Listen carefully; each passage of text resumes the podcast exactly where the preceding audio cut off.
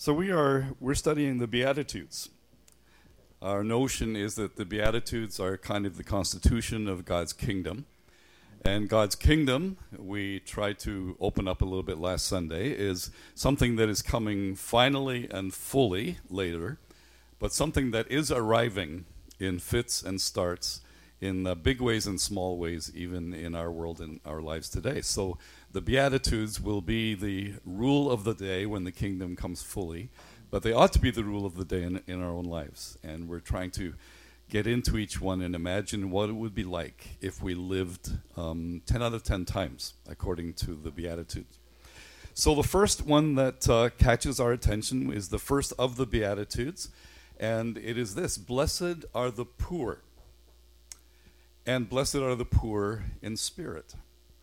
Um, there are two accounts of the Beatitudes in the Gospels, and in one of them, Jesus is said to have said, Blessed are the poor.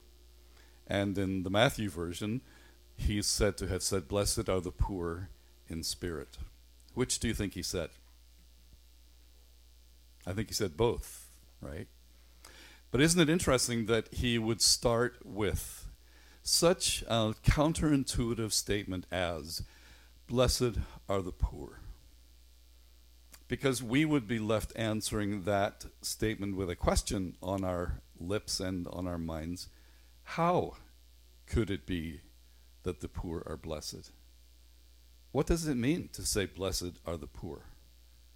Does it mean to say that the poor are happy? Because we would find some evidence that they're not. Would it mean something other than that? Blessed are the poor blessed are the poor in spirit. And so it's easier to sort of migrate to the blessed are the poor in spirit, and we will. But we're going to start with this statement that Jesus made Blessed are the poor. I've had um, some experiences with poor people that have rocked my soul. One time, uh, a short drive out of the city of Chennai in South India, um, I was introduced to people who were working in a salt um, mine, a, a hill, where salt was being mined out of the hill.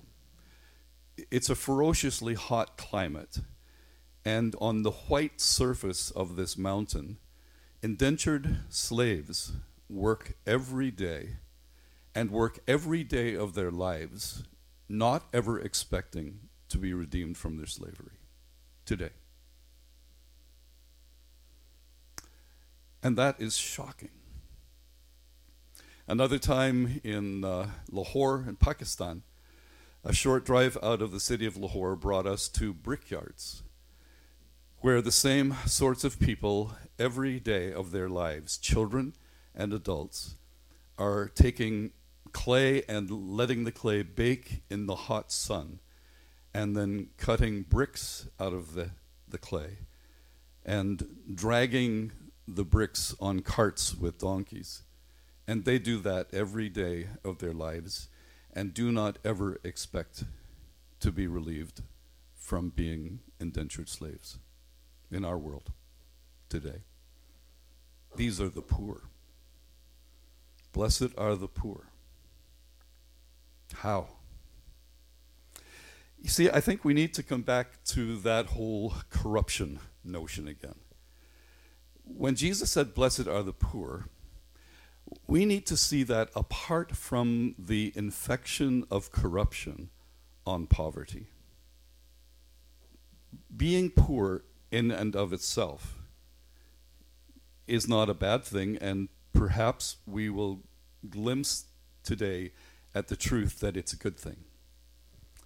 There were, through the Old Testament times, what were called the righteous poor and when I think about the poor that I have met, and even consider the poor in the settings that I've just described to you, I probably, along with being rocked by the reality of their lives, have been even more significantly rocked by a very surprising quality in their lives the quality of joy. And I have racked my brain for a better word to describe what it is that I have encountered when I have met with gatherings of Jesus followers who are mining that salt mine. Gatherings of Jesus followers who are working those bricks. You will see a picture there of a fellow right here um, who is a leper. And he's raising his arms, worshiping God. And he's very, very poor. He lives in Srikakulam in India. You see the picture of these folks here who are the brickyard workers. This little boy is a slave in the brickyard. This old man is a slave in the brickyard. These young women had been sold into trafficking in Calcutta. This was the daughter of a rick driver, and a ministry had reached her and is training her to use a sewing machine so she can be raised out of her poverty. These are the hands of little girls in the Mahima home. Blessed are the poor, but the poor, poverty, has been infected by corruption. So it's not the being poor that's the terrible thing, it's the infection of corruption among the poor. So, what has happened to the poor? What is it that has corrupted them? Well, um, the cause of poverty by oppressive, sinful intent um, or neglect, lack of care of the poor because of selfishness on the part of those who could care, shame of poverty because of societal judgment or cycles of poverty. All of those things are part of the corruption. And what we have been trying to learn is that the corruption has been dealt with and we will be rid of it. And if we can imagine the poor after the excising of corruption, we can begin to get a glimpse at what Jesus meant by saying, Blessed are the poor. The poor apart from oppression, the poor apart from blame, the poor apart from judgment, the poor apart from all of the ways that sin has made poverty something that is disastrous in our human family. Uh, Jesus says, When I want to talk to you about living a kingdom life, I'll start by saying, Blessed are the poor. And I will coach you to understand what it means then to say, Blessed are the poor in spirit, for theirs is the kingdom of God. Poverty of spirit is a high spiritual value and is learned out of the cauldron of human poverty, of being poor. And we are enjoined to long to be people who are poor in spirit. In the 17th century, there is this uh, mystic who says this Happy is the soul that possesses this celestial blessing, that is poor in spirit by the Spirit of God, which grace has made poor, and not the trials and coercion of life's misfortunes. Someone has said that there is a lower form of poverty and there's a higher form of poverty. The lower form of poverty is that which comes to us um, at the hand of the fallen creation of which we are part. And the higher form of poverty is one that comes from the Spirit of God. If we were to choose which source of poverty we would rather have, I suspect we would rather have the poverty that comes by the Spirit of God. But nonetheless, whatever poverty comes to us, it brings us to the same place the place of being absolutely destitute, with nothing to bring to a situation, nothing to offer, nothing to be proud of, nothing to count on, but simply to be at a place, existentially or spiritually, we are empty, where we have nothing. And, and the Bible carefully tries to have us understand that, that the, the economics of God's kingdom are the exact opposite of what we would think should be. It's always upside down in God's kingdom. And if we could only get that right, we'd probably save ourselves a lot of heartache that in the kingdom of God, it's opposite to what we think. What we think is that when someone is diagnosed with cancer, that they will be thrown into a terrible spiraling darkness. And what actually happens is that people find God in a new way. They experience the love of God in a new way. They get insights into God's character that they had never received before. And we scratch our heads and say, why is that? Well, it's because the kingdom of God has upside down values. Poor in spirit is what we're after.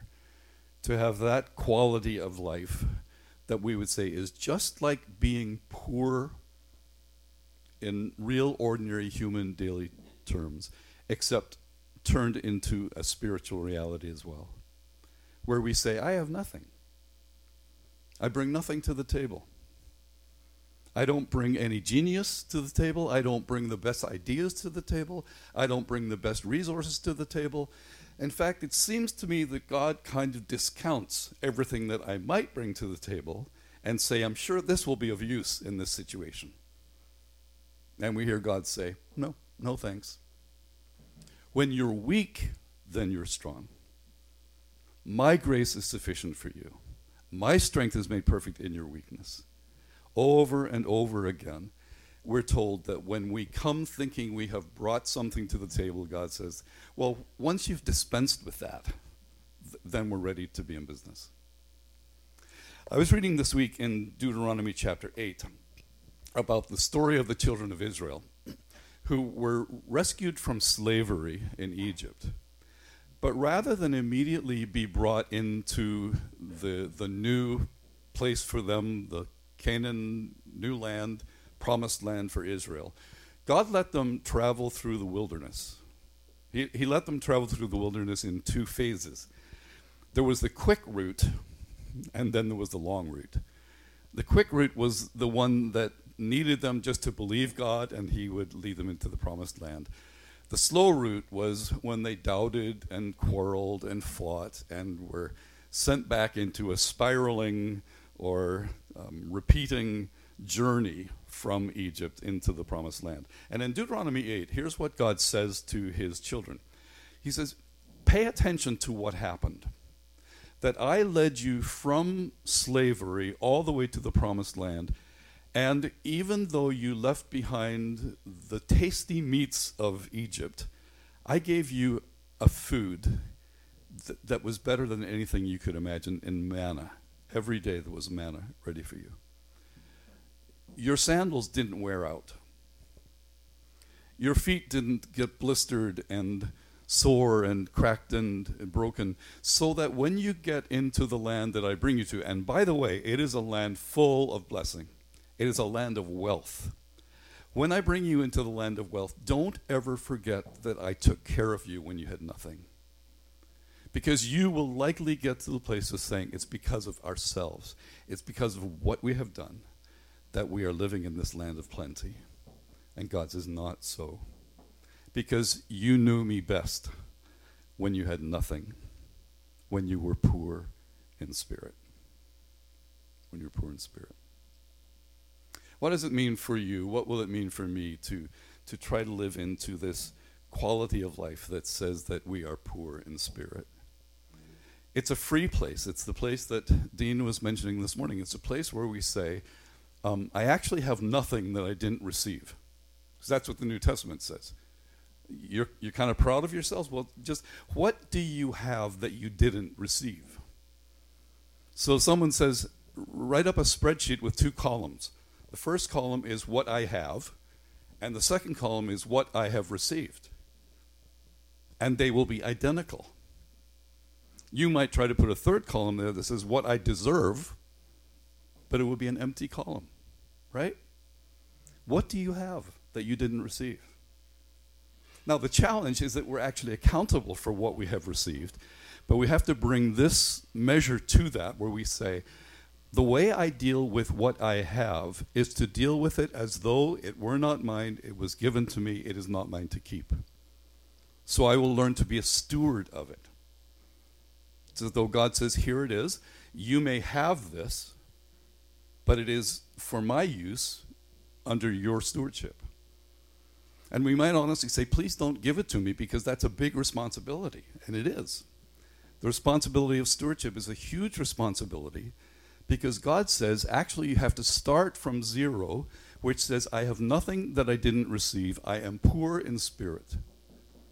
But these things I have because I have received them, because they have been given to me, and I'm responsible for them, and that's a big responsibility. We might actually say then, please could I be poor, just poor? That's simpler. And it is simpler, isn't it?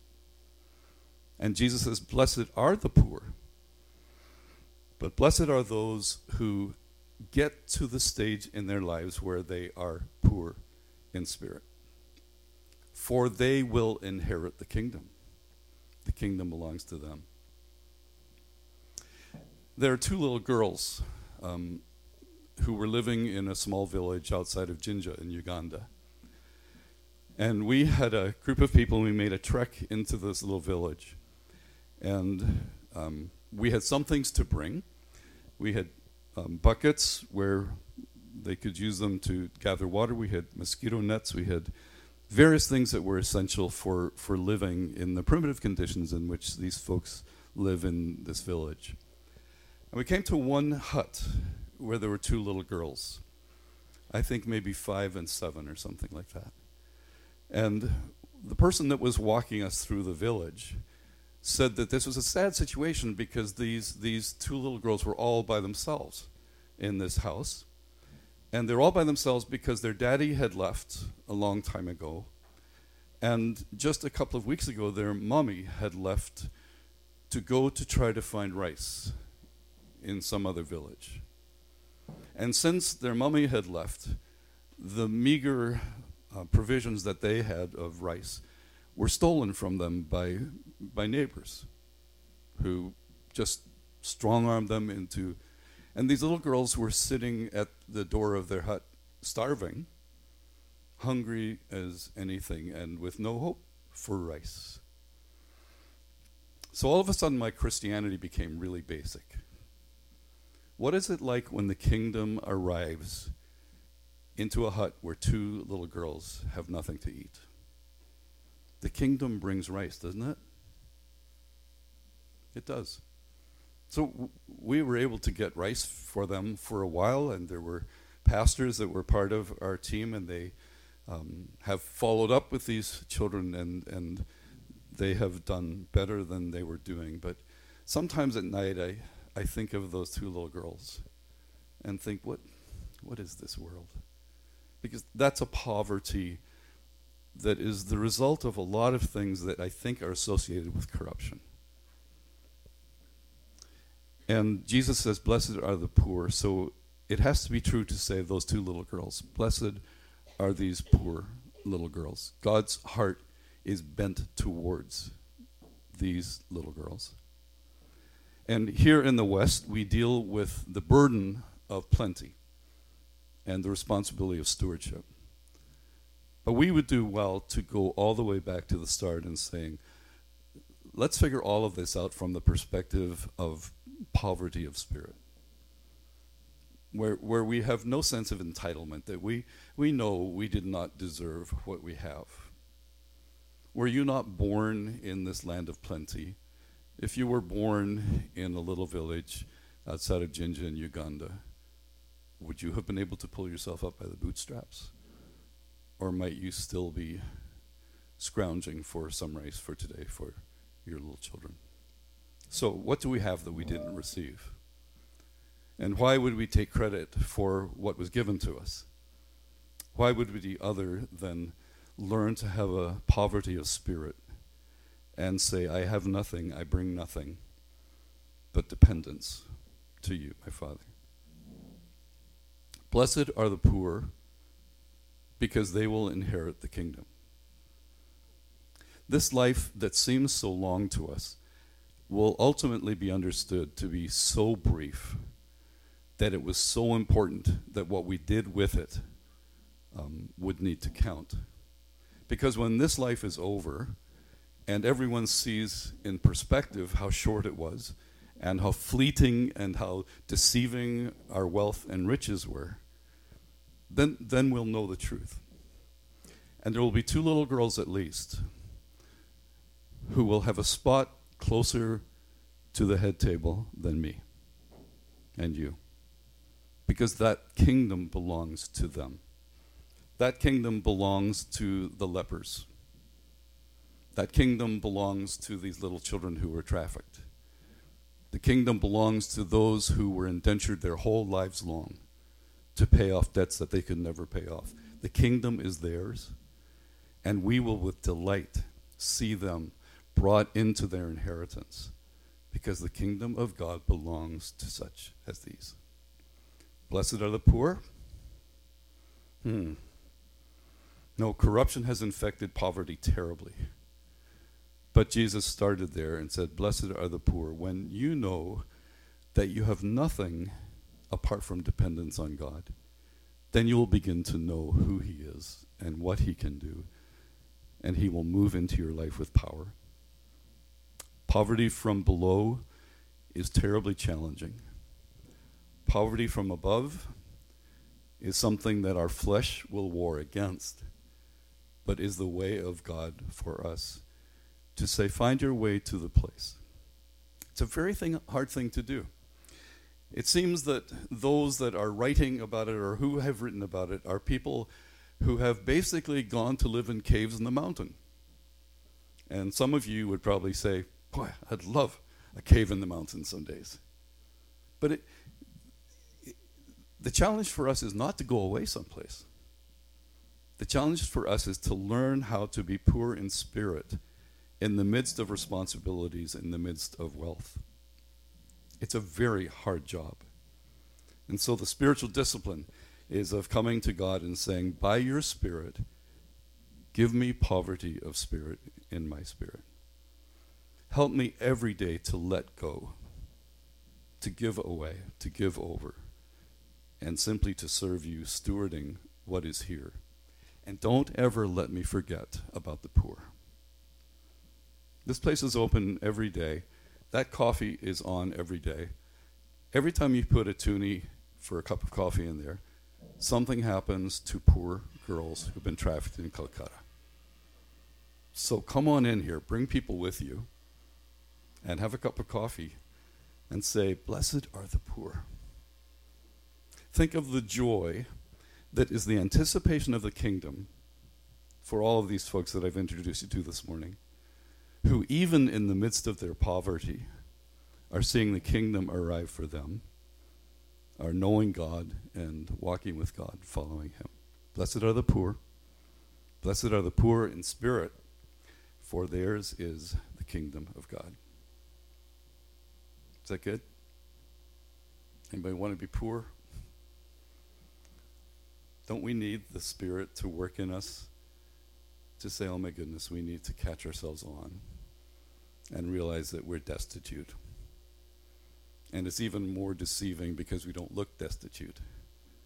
And we keep bringing our resources, our strengths, our material, and God says, well, I, I can use that, but not as well as an open, willing heart that says, I have nothing. Okay. Remember the selection of the kings, where man would go and look and say, Here's a good candidate, here's a good candidate, here's a good candidate, here's a good candidate. And Samuel the priest said, No. Is that all you have? The tall ones, the good looking ones, the strong ones? Well, no, there's this shepherd boy. You don't want him. And the prophet says, Yes. The last one is the one I want. The one that doesn't have the birthright is the one I want. The one that has no strength is the one I want. The one that's out there in the field with the, sh- with the sheep. He's the one I want because that's the kind of person I, I use. Tremendously encouraging when we get that news into our lives for the kingdom. Father, we pray that you will teach us to be humble in spirit with this kind of, of openness to you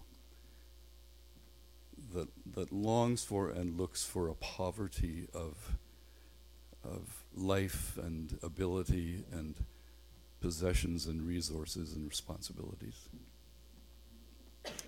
And all the more, Father, as there is so much that's entrusted to us and we must be responsible.